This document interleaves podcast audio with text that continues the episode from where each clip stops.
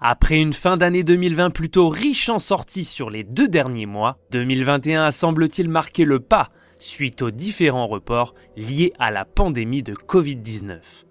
Dans ce contexte de crise sanitaire mondiale, seuls les titres révélés en milieu d'année dernière ont pu terminer leur développement sans trop en subir les conséquences.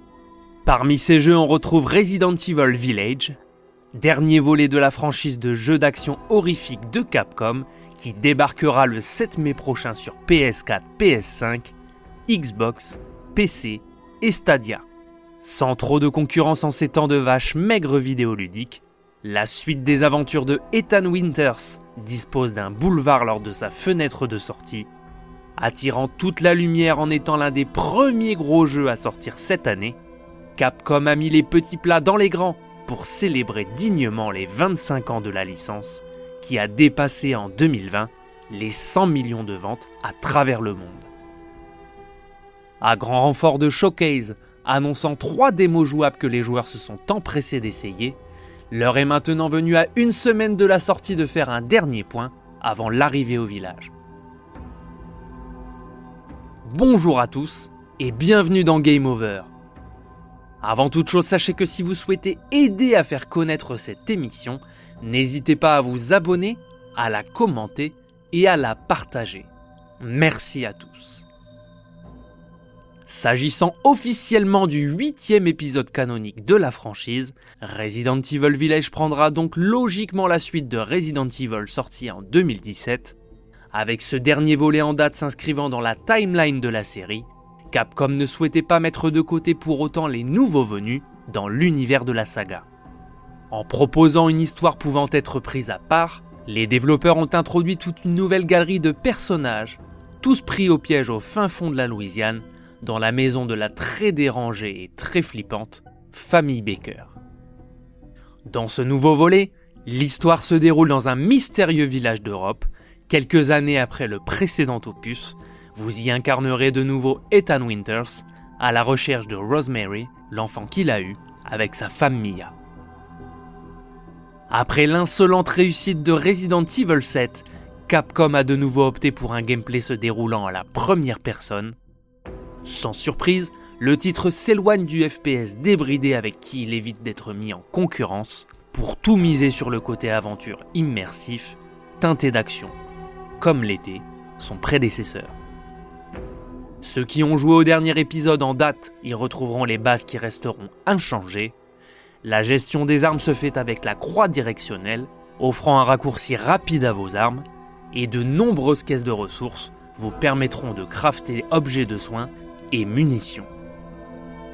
Du point de vue des combats, si la démo Maiden n'offrait pas de grandes possibilités, celle du village apparu ces dernières semaines nous a permis de nous donner un aperçu d'une partie du bestiaire. À l'image des licans qui ont envahi le village, les ennemis promettent d'être coriaces en optant pour une stratégie d'attaque en groupe. En difficulté standard, ils se sont révélés rapides, agiles, en plus d'être extrêmement résistants.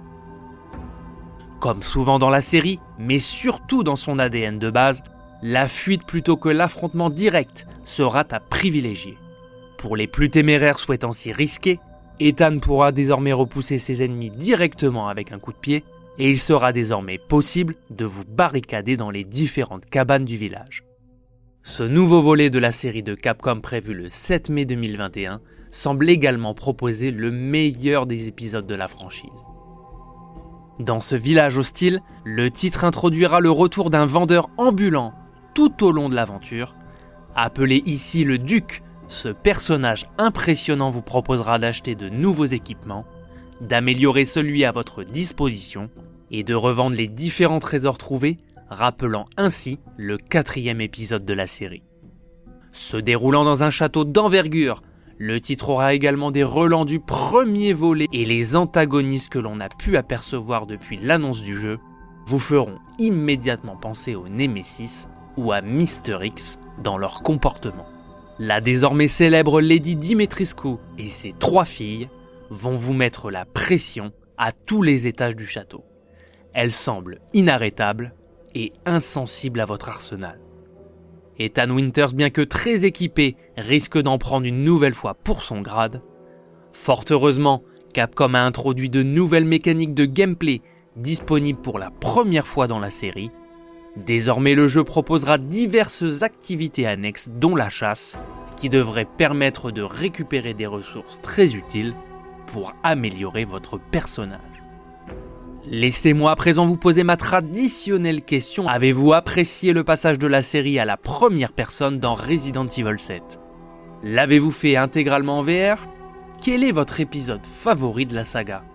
Je vous laisse le soin de me le dire en commentaire. Pour ce huitième opus de la série, l'histoire prendra place dans une zone rurale d'Europe abritant un gigantesque château perdu dans la brume. S'il est toujours compliqué de juger la technique de nuit à la lumière d'une torche, les démos jouables qu'il a été possible de parcourir montrent que le jeu a soigné sa colorimétrie et les effets visuels servant à renforcer l'immersion. Même si quelques détails de finition restent à déplorer, les effets de lumière sur les dorures à l'intérieur du château sont sublimes, tout comme les textures utilisées pour les boiseries et le marbre. Grâce à l'apport du RE Engine, nul doute que l'aspect technique sera l'une des grandes réussites du jeu. Sans prendre trop de risques, on peut d'ores et déjà affirmer que Resident Evil Village s'annonce déjà comme l'un des meilleurs jeux de l'année. Les trois démos nous ont donc donné un bel aperçu du jeu, mais tout porte à croire qu'il nous réserve encore bien des surprises.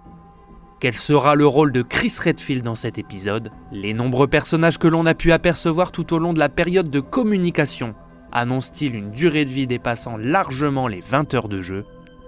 En ajoutant à cela le mode Mercenaries et le R-Reverse, tout fan de la série devra en avoir largement pour son compte. Pour un Resident Evil, le titre semble s'inscrire dans l'ADN de la série en mettant les joueurs sous tension durant de nombreuses heures. On a hâte de découvrir la suite du bestiaire, inspiré par l'univers vampire dans cet épisode, dont la mise en scène semble avoir encore passé un cap. Patience, plus que quelques jours avant de pouvoir s'y plonger sans limite de temps. Voilà, c'était Game Over, n'hésitez pas à vous abonner, à liker, à commenter ce contenu si vous l'avez apprécié.